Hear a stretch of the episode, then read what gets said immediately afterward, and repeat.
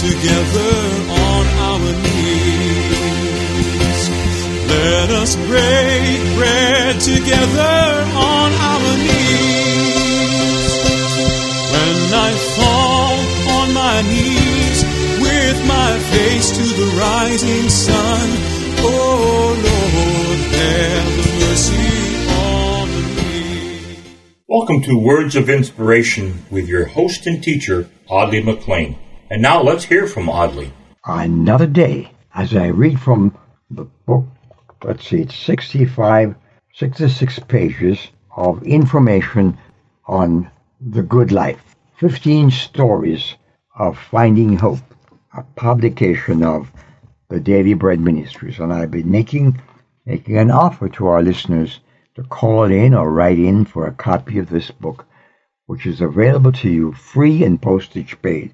Oh, I mustn't um, avoid saying that we would love to get your check of support for the ministry because this broadcast is cared for by people who care, people like you. So get the address for both reasons, and we'll send you a copy of The Good Life. Today's story is written by Anne Cetas, and she writes, The radio ad for an upcoming seminar sounded intriguing. The announcer said you can beat death for good. Attend my seminar and I'll show you how. I wondered what the speaker would claim would beat death, and I thought maybe his suggestions might be something like diet, exercise, freezing your body, and so on. After listening for a little longer, I thought he had said you can beat death for good. That's a good thing. But, Anne says, the most wonderful news is that we can, in fact, beat death. D E A T H. We can beat death because Jesus paid our debt, our debt of sin. And so we can beat death. Jesus said, I am the resurrection and the life. Whosoever believes in me should not perish, but have everlasting life.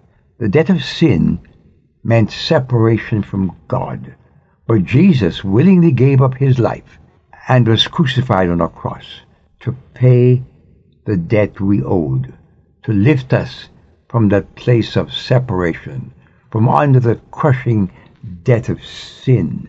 As Mary Magdalene and another Mary went to the tomb on the third day, after Jesus' death to anoint his body, they thought. An angel told them, He's not here. He's risen, risen from the dead, just as he said would happen. With great joy, they ran to tell his disciples. On their way, Jesus met them and said, Rejoice. My friend, rejoice, he's risen. And his followers had reason for rejoicing. You you and you can be one of them because he invites you to come to him and he promises everlasting life. Jesus had removed the sting of death. Now we too have victory over sin and victory over death by repenting, admitting that we're sinners, and believing in the Son of God and accepting the gift of his death and resurrection on our behalf. Through Jesus' perfect work, we can beat death for good. Oh, my friend, come to Jesus today.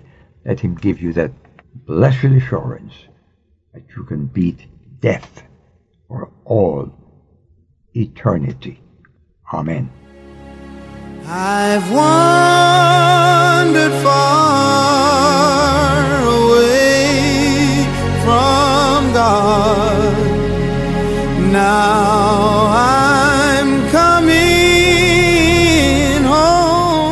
Words of Inspiration with Audley McLean is a ministry of Harvest International. You may write to Audley at Harvest International, Post Office Box 6690, Ocala, Florida 34478. Lord,